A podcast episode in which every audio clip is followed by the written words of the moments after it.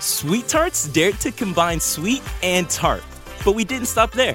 We combined soft and bouncy to bring you new Sweet Tarts Gummies Fruity Splits, a uniquely delicious dual sided gummy with one side that's sweet and one side that's tart, but entirely smooth and squishy. Mmm, a powerfully perfect combo. Sweet Tarts, dare to combine. When you need mealtime inspiration, it's worth shopping Kroger, where you'll find over 30,000 mouth-watering choices that excite your inner foodie. And no matter what tasty choice you make, you'll enjoy our everyday low prices, plus extra ways to save, like digital coupons worth over $600 each week. You can also save up to $1 off per gallon at the pump with fuel points. More savings and more inspiring flavors make shopping Kroger worth it every time. Kroger, fresh for everyone. Fuel restrictions apply. Hello, Pantheon podcast listeners. Christian Swain here to tell you more about my experience with Raycon earbuds. Our family now has three pairs of Raycon earbuds around the house, and my wife just grabbed a pair of the Headphone Pros to replace some headphones from a company that was double the price. And yes, she loves them. Now, if you haven't pulled the trigger on a pair of Raycons, or even if you have, but you're in the market for another pair because they're just that good, well, now is the time to check them out because they just launched their upgraded model of the best selling everyday earbuds. With Raycon's upgraded everyday earbuds, now you also get active noise cancellation, ergonomic design, and multi point connectivity that lets you pair with two devices at once. New quick charge function, three customizable sound styles, plus awareness mode. Available in a variety of vibrant new colors to complement any and all skin tones. I even have a pair of earbuds in a cool green color. I have tried just about every earbud known to humankind, and these Raycons are fantastic. Seriously, if you've been wanting to check out Raycons, there truly is no better time. You're going to ask yourself why you didn't check them out sooner, and Raycon offers a 30-day happiness guarantee. So, what are you waiting for? Go to buyraycon.com slash Pantheon today to get 20% off your Raycon order, plus free shipping. That's right, you'll get 20% off and free shipping at buyraycon.com slash Pantheon. Buyraycon.com slash Pantheon.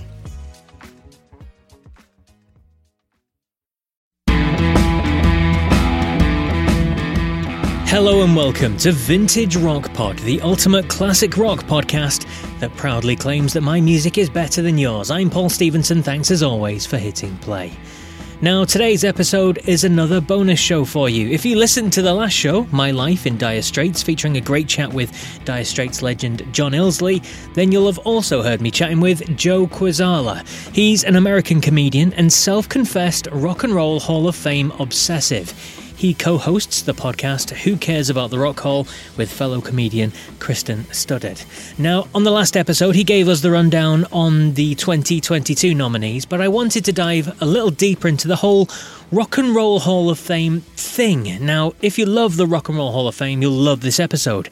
If you hate the Rock Hall, or you're a bit of a Rock Hall skeptic, then You'll also love this episode, as I'm going to put to him the questions that everybody asks, namely, why don't they change the name to Music Hall of Fame as no more rock acts seem to get inducted? Now, Looking back as a Brit over the years, I was vaguely aware of the Rock Hall. It sounded like a great thing from afar. I mean, all these legends being honoured, and you think of, I don't know, the Beatles, Rolling Stones, Led Zeppelin, The Who, Jimi Hendrix, and so on. But for something which should represent the best of rock and roll, I mean, should, it certainly does have its detractors. As I said, I was blissfully unaware of the politics behind it all until maybe a couple of years ago when I started recording this podcast series, and I realised that a lot of guests I was speaking to were, in fact, Hall of Famers. Now, as you'd expect, there is criticism, especially from armies of fans of bands that haven't made it in, and I've seen petitions from fans of bands like Uriah Heep and Vanilla Fudge to try and get them into the Rock and Roll Hall of Fame, and there's always scorn about whoever gets nominated and eventually inducted. Now, when this year's nominations were announced, pretty much every comment I saw on social media was a negative one. You get things like Rock and Roll Hall of Shame, the whole thing is a farce, so and so pop act gets in before real rock legends and so on. That's the kind of typical replies that I was seeing across all the social media platforms, to be honest with you. So I decided it would be a good chance to speak with Joe a bit more in depth about the institution and try to understand it a little bit more and why do they make the decisions they do? I mean, how does the process work? Address some of the major controversies that have happened over the years. Now, as you'd expect from a man who loves the Rock Hall, his answers are genuinely well thought out, detailed, and rational. I also asked you guys listening to get in touch with comments and questions, and I put them to Joe as well. So a big thank you in advance to anyone who got in touch and messaged me about that. So here we go. Here's my chat all about the Rock Hall with comedian Joe Quazala. So let's start with what's your background then, Joe? I mean, what's your musical taste and how did you end up having this Rock Hall infatuation, love, obsession? How did all that come about? Yeah, you know, I think my obsession, or I know my co- obsession, coincided with me uh, discovering classic rock. You know, in probably the early 2000s. You know, when I was like, "Oh, what is Queen? what is what is Aerosmith?" And you know, in the year 2001, that both those artists were inducted into the Rock and Roll Hall of Fame. So at the same time as I was discovering these artists, on VH1, which VH1 was a huge resource for me yeah. in terms of just learning about music in like the pre Wikipedia days. You know, I would devour the 100 greatest artists list that they would do marathons yeah. of. The Behind or, the Music series. Yes, there. Behind the Music, Brilliant. absolutely. There was just a lot of cool programming on VH1 specifically, yeah. where if you were a young person and you didn't know anything about rock history, you could learn a lot. And VH1 would air the Rock Hall induction ceremonies. Okay. And so that's kind of how I got into it. And I thought it was like, oh, this is cool. This is this is like a concert with all bands that are essentially getting a lifetime achievement award. So like nobody sucks, and you can you learn about them too. And like there are these little documentary packages that they have that like encapsulate their career, and you're learning that and these speeches. And then the, also there's the element of the induction ceremonies often have like kind of strange moments or like reunions that are fraught or beautiful or it could be anything. And and there's just throughout the years moments that happen at the induction ceremonies that I feel like don't happen anywhere else. And so I was into it. Fell fell off probably around the time I was, uh, you know, going to college or whatever. It was kind of in the back of my mind, not as active of a follower and fanatic. And then I, I just found myself wanting to talk about it again, and realized that one, nobody I knew knew any of this stuff. Like if I was like, "Hey, did you see the ballot?" Nobody, nobody was paying attention to that. And two, I was coming into this with more knowledge than like literally anyone. And so then I was like, "Well, I think."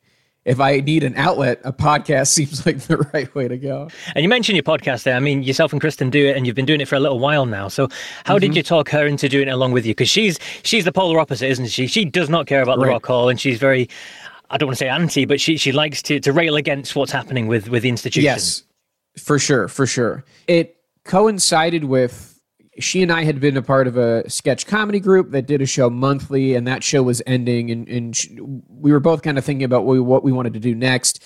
And I know she had written down just kind of randomly, like podcast? Like maybe i'll do a podcast. And then i think she wrote like an arrow and said music and then another arrow joe.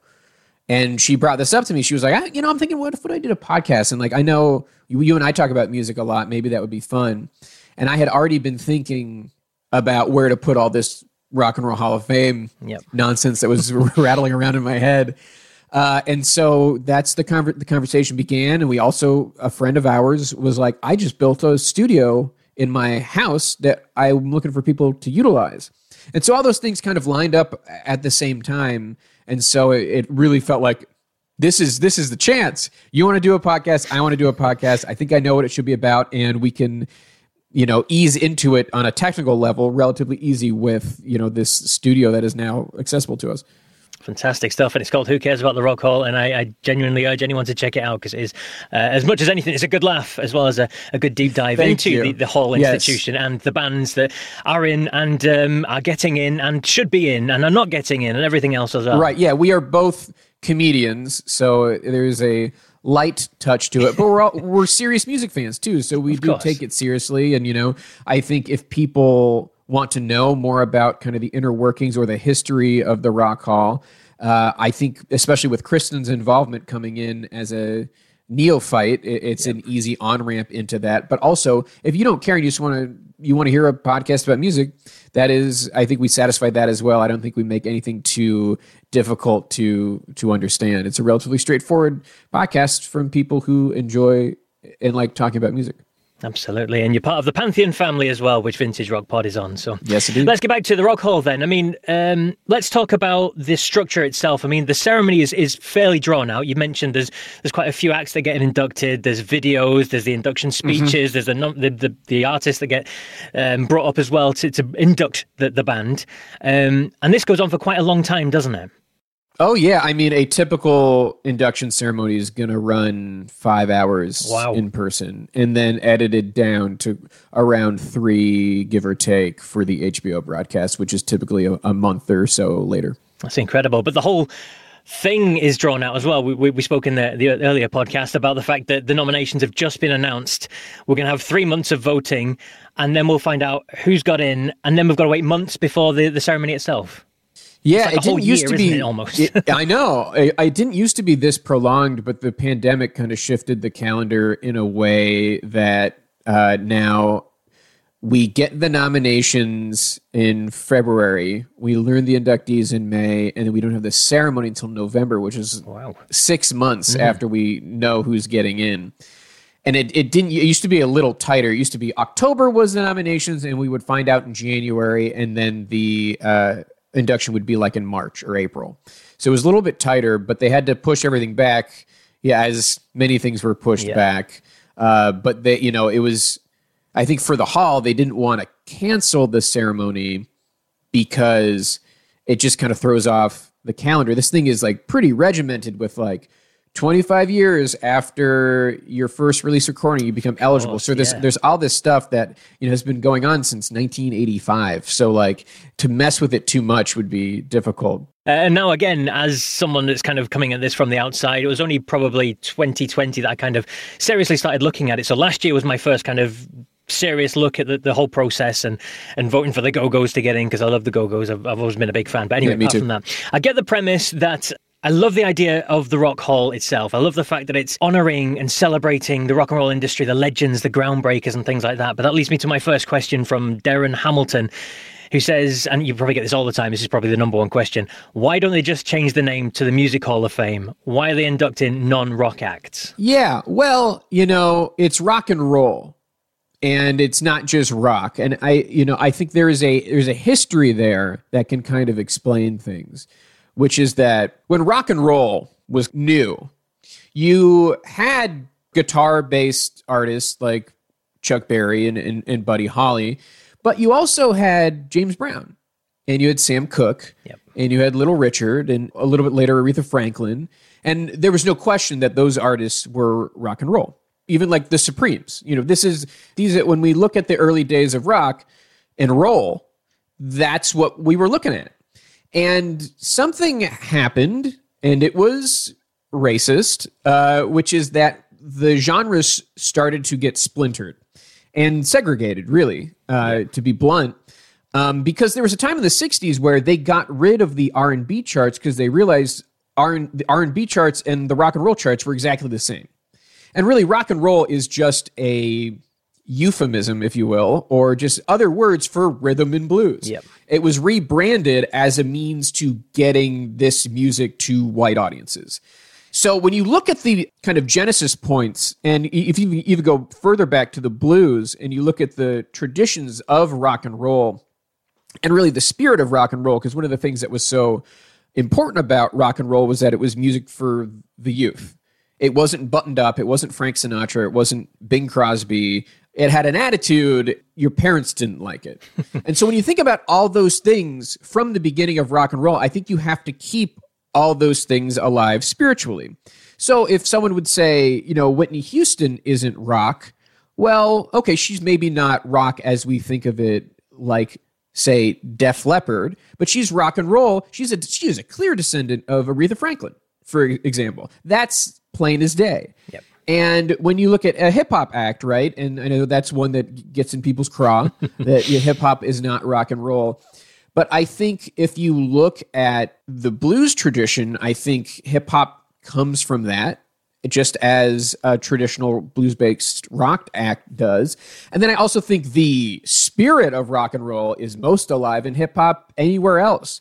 This is the music that is defining for youth culture. This is the music that pisses off your parents.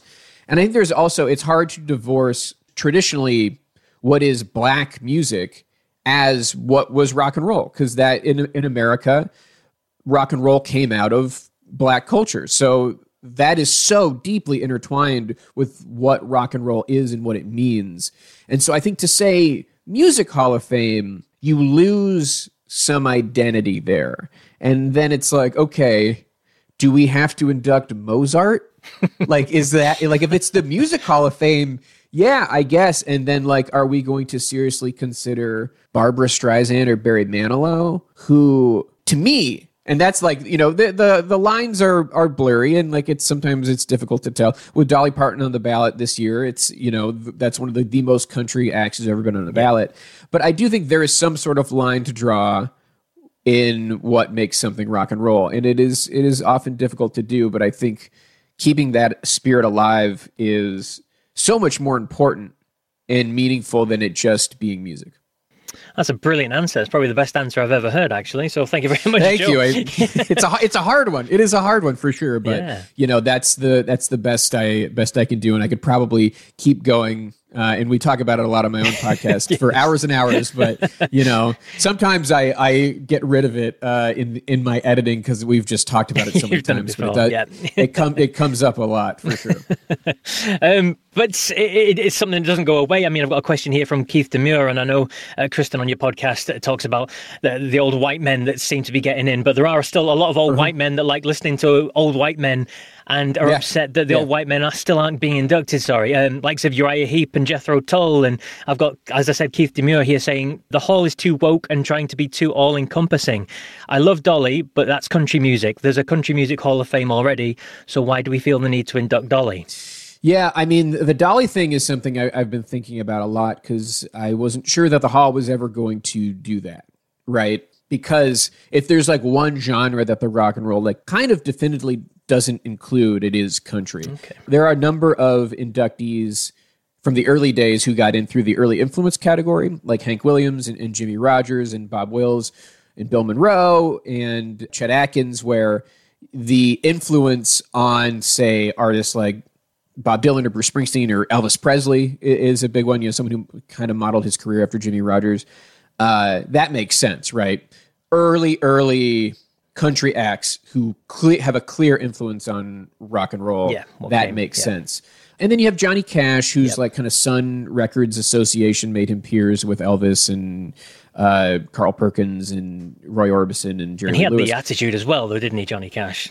Absolutely, yeah, absolutely. It's yeah. totally there. And then especially eh, when you look at his final act, where he is directly covering a yes. lot of pure rock and roll songs, whether it's you know, by Soundgarden or, or Depeche Mode or Nine Inch Nine Nails, Nails famously. Yeah. But Dolly, and I've been thinking about because Dolly is like almost pure country. But as I think about it, she's also she's very pop. Yes, and she's a very very big pop cultural figure. I mean, she had six top forty hits on the pop charts. So clearly there is major crossover appeal, and she's such a big pop cultural figure. I think she like she can't just belong to country. She like weirdly belongs to all of us. She's like a strange uniting force in just the culture. And I think about, you know, the White Stripes covered Jolene, and they're likely to get in the Rock Hall, and Whitney Houston, who is in the Rock yes, Hall, and she obviously iconic cover of "I Will Always Love You." Um, and so I think you know you start to see the influence there. And I also think I'm thinking like, okay, down the road, Taylor Swift is probably going to get in the Rock and Roll Hall of Fame do we really want to induct Taylor, you know, and that's in like 15 years or however many years. It's it's far down the road, but do you want to do that and not have Dolly Parton already in the hall? That feels weird, doesn't it? And so if you think of it like that, why not induct Dolly? Well, she's still active. She will likely come to the ceremony and perform. The last thing you want to hear when you need your auto insurance most is Thank you for calling. Please listen to your list of 46 possible service options. Which is why when you choose USAA Auto Insurance, you'll get great service that is easy and reliable. 24 7 online service for claims, access to roadside assistance, and more. All at the touch of a button. Start getting the service you deserve. Get a quote today. Ability to receive a quote depends on membership eligibility. Membership eligibility and product restrictions apply and are subject to change. USAA means United Services Automobile Association and its affiliates, San Antonio, Texas. I was going to say, is there is there outside influences likes of that, like that make sure they're inducted while they're still alive? Well, and obviously Dolly's done an awful lot in the public eye as well, hasn't she? Recently, which has made her. American I mean, she gave us the vaccine. Yes, she gave us. She, I mean, she helped. She, she helped to give give us the Moderna vaccine through her monetary contributions to that development. So does that have an impact as well? What's going on outside of, of the industry? I mean, I uh, potentially. I mean, it, it, the nominating committee is pretty shadowy, and we don't really know what goes on in there. But and I, I ask that because on your podcast you do talk about things like. Um, do they have a, a, film coming out, a documentary coming out Yeah. of their life, Mhm. or have they got a greatest hits tour going, or something like that? Does Yeah. So do, do, you- do you think in the back of their minds there is that going on? I think I think it has to on some level. I think there's been a lot of uh, discourse about Dolly Parton and like very positive ones. Like there was a, major podcast that came out. I feel like there's a lot of articles and the truly the vaccine thing. It's like she's just been in the public eye a good deal, especially recently. And I think that has to play into it. Like if she was laying low, we maybe wouldn't see this uh, induction. And I'll call it an induction because I think she's she's going to go right It has in. to happen. But I, you know, I also I think her songwriting skills and her, you know, there there is I think there's a, a good spirit of rebellion. I mean, which you know, if you don't know Doll, you might not think that. Just looking at this this woman who's always smiling and you know it does these Hallmark movies. Uh, but there is, I think there is some tr- there's some real grit and you know strong rebellion and edge in in her work if you're willing to look for it. Uh, and like I, I, think that's one of the reasons why it doesn't. It's not crazy that the White Stripes covered Jolene, you know. Uh, and so I think there's there's a level of artistry there. It's it's one of the trickier things to wrestle with in recent years with the Rock Hall. Someone who's this country, but I really think it's the crossover appeal. To me, I can I can make sense of it. Fair enough. Um, my next question then comes from Steve Gower. Now, he says they're inducting too many artists each year, especially with backdoor entries using special categories. Now, I'm not overly familiar with that sort of thing. So, it's, what, what- what's your take on that, Yeah. Mitchell?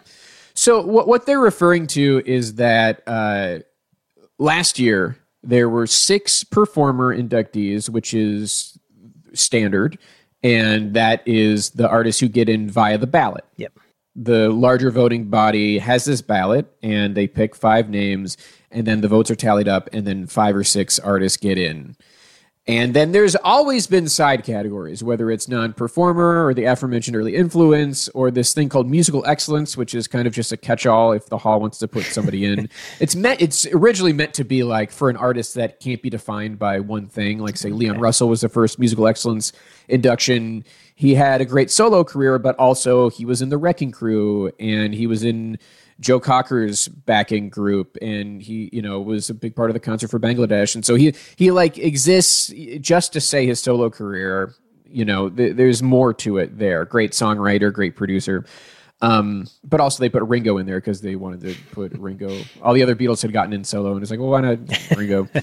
um, and so this past year, they really utilized these side categories and ended up inducting seven artists in the side categories in addition to the six in the regular performer category. And so you got three in the musical excellence, and that was LL Cool J, Billy Preston, and Randy Rhoads. And you got three in early influence, which was Charlie Patton, Gil Scott Heron, and Kraftwerk. And then you had a non-performer inductee, which was uh, Clarence Avant, the Black Godfather, the uh, executive, and you know, uh, kind of Sven, Svengali for a, a lot of people in the music industry.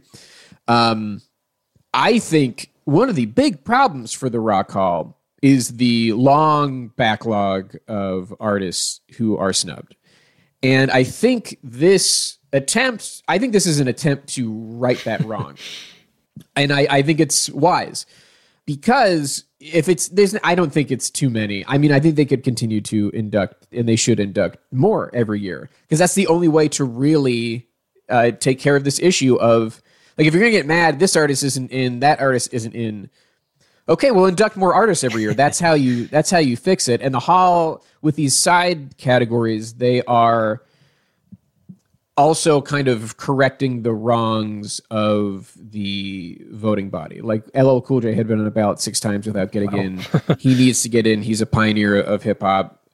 And so they just put him in musical excellence. And once he's in through the musical excellence door, does that mean he's no longer eligible for the vote and, and to get through the, the usual way, shall we say? Here's the thing he's in. Okay. He when he was inducted at the ceremony, they treated it like a normal induction. You'd have to be like looking hard for the asterisk, you know, in the in the package where it's like LL Cool J musical excellence. Like, wait, wait, what does that mean? But before you even register it, it's gone. Yeah. Nobody nobody was paying attention. This is a regular induction. To induct him again is is would be to say that that musical excellence induction wasn't proper or wasn't uh, legitimate, mm-hmm. which it was. Done. done. We're done. We're done. We're done with that. The yeah. public vote, then. What is the point of the public vote? I mean, from the outside, I'm looking in thinking if you get in the public vote, then you're in. But then yeah. reading back, I'm seeing, was it 2020 when four of the top five in the public vote didn't even get in? I mean, yeah, yeah, yeah. So what, what does the public vote count for? Nothing. Um, almost nothing.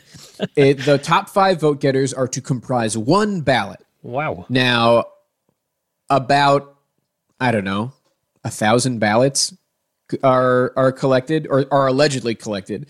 But so as you can imagine, that is a drop in the bucket. That is uh, 0.1 percent. If for for you math heads out there, 0.1 percent. So it can it can do nothing. Um, but the hall kind of presents it as meaningful as as something that can make an impact and uh, it's a way to keep people involved keep people thinking about the rock hall. It's a marketing tool, I guess, essentially. Like, and it's a way to get the artists engaged. Mm-hmm. But yeah, the the issue was starting in for the class of 2013 was when the the fan vote debuted. Okay. Every year up until 2020, the top vote getter would be inducted. So you had, you know, artists like Journey, and Kiss and Rush and these kind of big populist classic rock bands. But then in 2020, it was Dave Matthews Band won the fan vote, and then they did not uh, make it.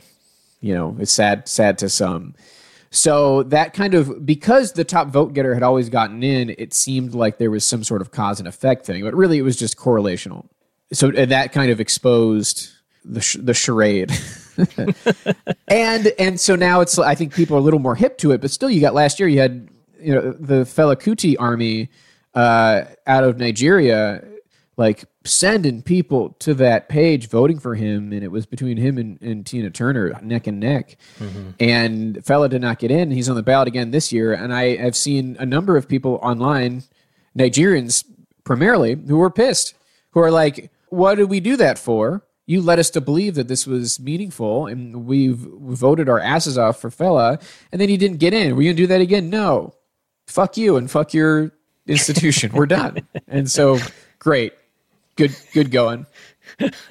Good work, Hall. So, uh, is it uh, an Illuminati? Is a, a closed door thing? We don't know who's actually voting. Who makes up these other 999 votes? Yeah, that one. I mean, like we have a list of who's on the nominating committee, but in terms of the larger voting body, we there is no public list. Uh, you know, the list that has been compiled uh, on, say, like Future futurerocklegends.com which is like an independent site that is just uh, for cataloging this kind of information okay. it all comes from just like i don't know did someone on twitter or instagram share their ballot you know we know that if you're an inductee you get a ballot um, and we know that if you participate, like if you give a speech or if you perform, I believe you get a ballot as well. But it's just, yeah, it's very unclear who has who has the ballots. I get the sense that it's mostly comprised of former inductees. But I've also heard if you don't turn in your ballot like two years in a row or something, they stop sending it to you. So nobody's tracking this stuff, so I have no idea. wow. Um, we, we, broached this in the other podcast earlier as well, but I want to ask you again, just um, in terms of people putting acts nominated forward for nomination, sorry, people, like you said, have been, well, LL Cool J, six times he was nominated before they, they gave him the Musical Excellence Award. Is this the body's way of saying, look, we want these people in, why are they not getting in? Yeah. That's it. that's exactly it. Um, you know, that's it's interesting. You could you could change the the mechanism for voting, I suppose, but like how how do you really fix these issues? That is one that I don't think has ever been considered. Um, but yeah, I think it is. You know, all the nominating committee can do is put them on a ballot, and then it's kind of out of their hands. So if it's not working, and like a artist they believe needs to get in has to get in then they utilize the side category interesting stuff now um in terms of some of the publicity that's come negatively from artists as well. I mean, Steve Miller, when he was when he was inducted, he brought up a lot of things, and one yes. of them was the the eye watering prices for tickets and things. And I think um, David Knopfler as well from Dire Straits had mentioned something about them not even wanting to pay for his taxi fare. Yeah, I wonder um, about that. For, that that doesn't yeah, seem right to me. But it, it's interesting that it is the company there to to make money. Yeah, you know, the Rock Hall Foundation that runs the inductions and the nominations and stuff is separate from the museum, which is strange and something okay. that not a lot of people know. Mm-hmm.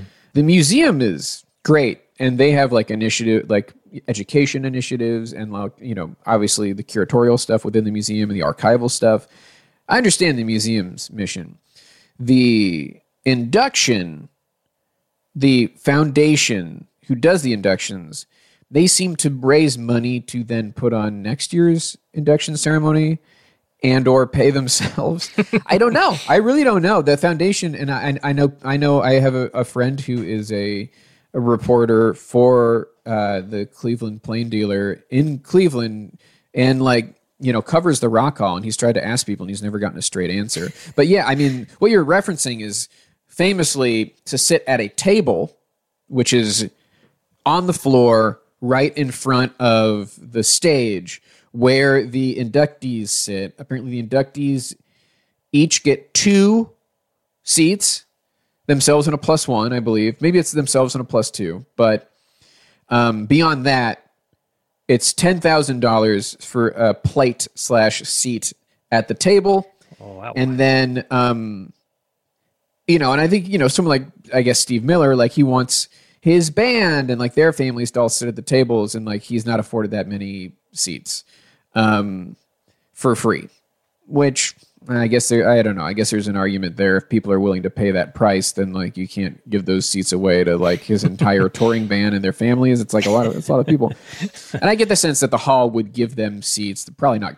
Probably not the best ones, but they give them seats elsewhere. Uh, but yeah, that's that's what I know. I always find you know seventy dollars seats, and then that's that's where I'm that's where I'm sitting. But yeah, the hall the hall is you know in, in they this is a fundraiser in in a sense. Okay. These induction ceremonies, and it is America after all. Um, some of the other controversial um, points. I mean, which who, who decides which members of the bands get in? And I'm thinking famously the whole Dave Mustaine Metallica thing. Now, was that Metallica's yeah. choice, or does the, well, the Rock Hall say who gets inducted out of each band?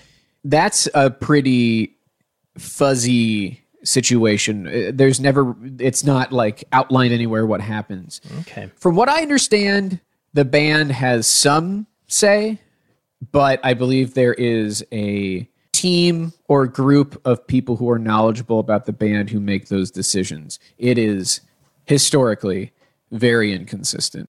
I look at the second drummer for Pearl Jam, Dave Abruzzese, or, or Abraziz, I don't know how to pronounce it, but he was the guy who came on after Dave Krusen left the band.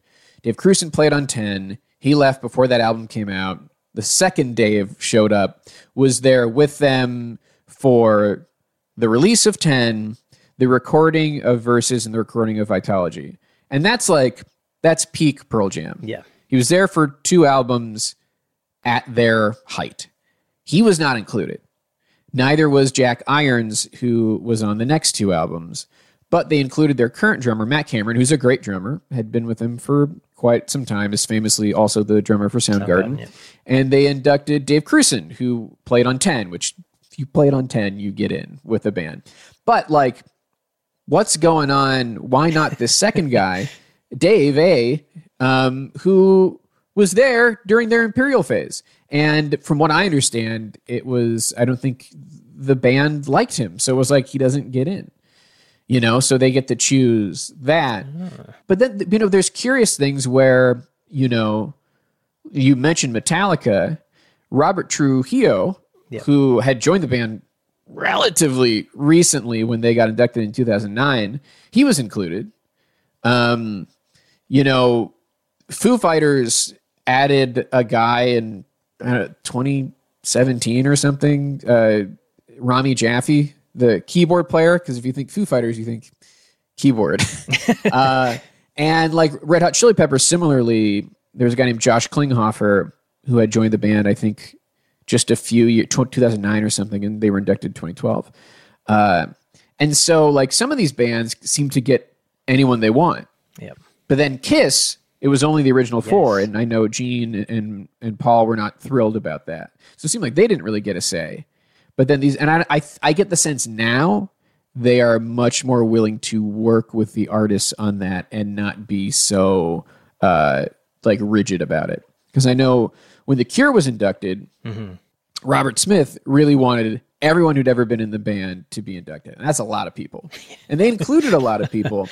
And sometimes you will see this because they list the band members on the official Rock Hall website when they're nominated. And sometimes uh, after that announcement, a name is added. Okay. Like Reeves Gabrels, who joined The Cure, I think, in 2012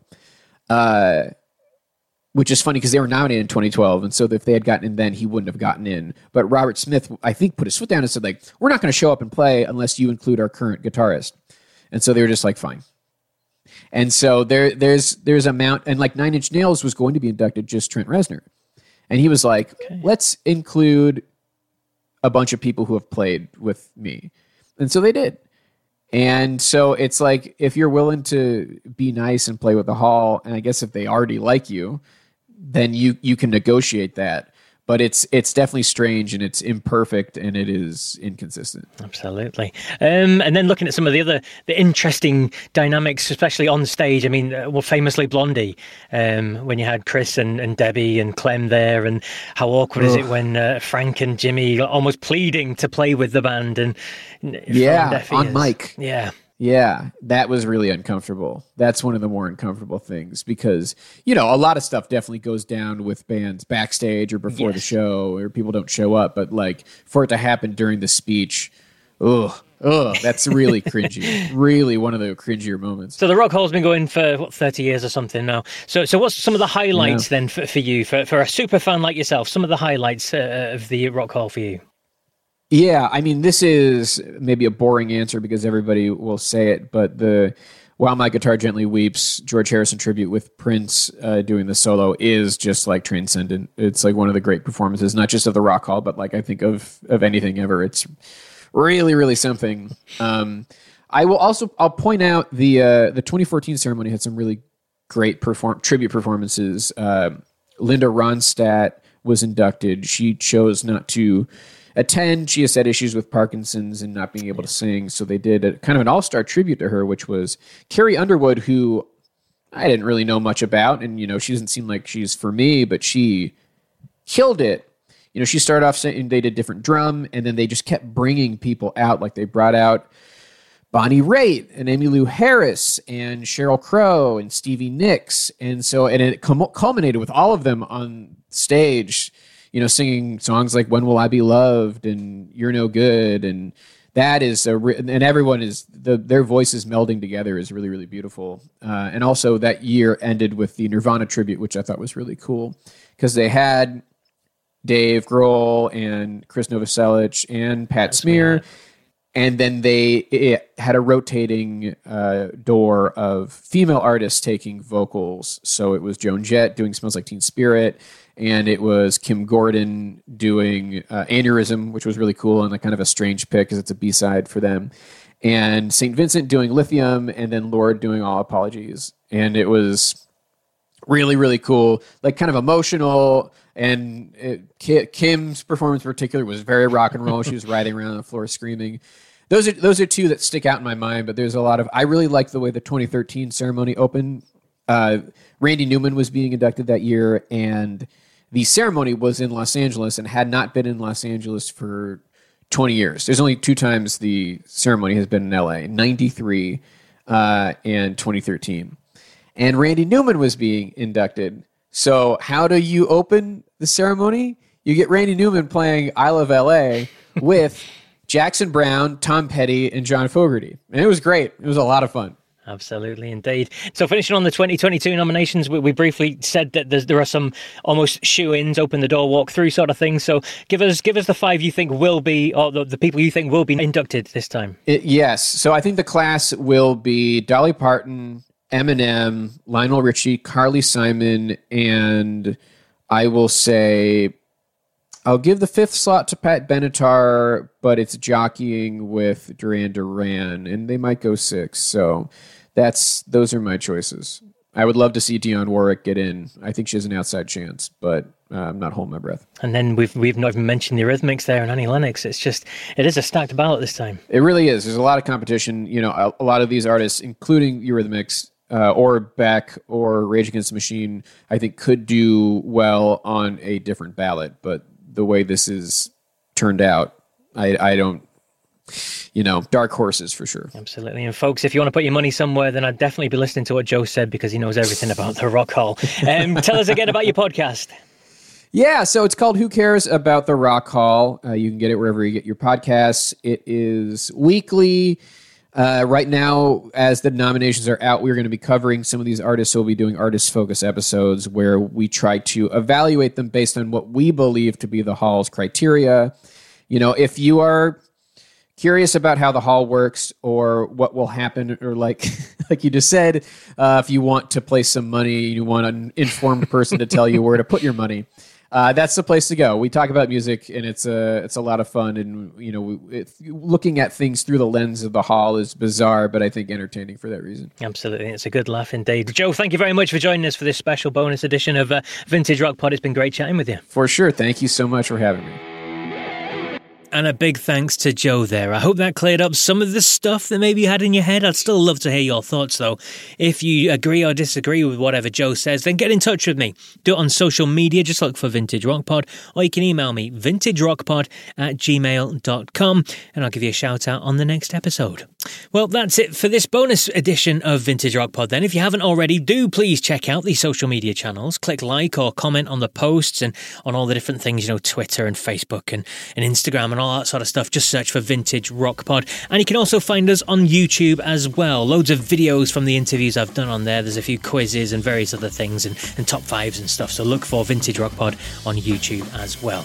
Now, episode 52, featuring an interview with a great rock singer whose band broke ground in the 60s, will be out on Monday, the 14th of February. But until then, Remember, if you come across anyone who isn't a fan of classic rock, just tell them my music is better than yours. Take care.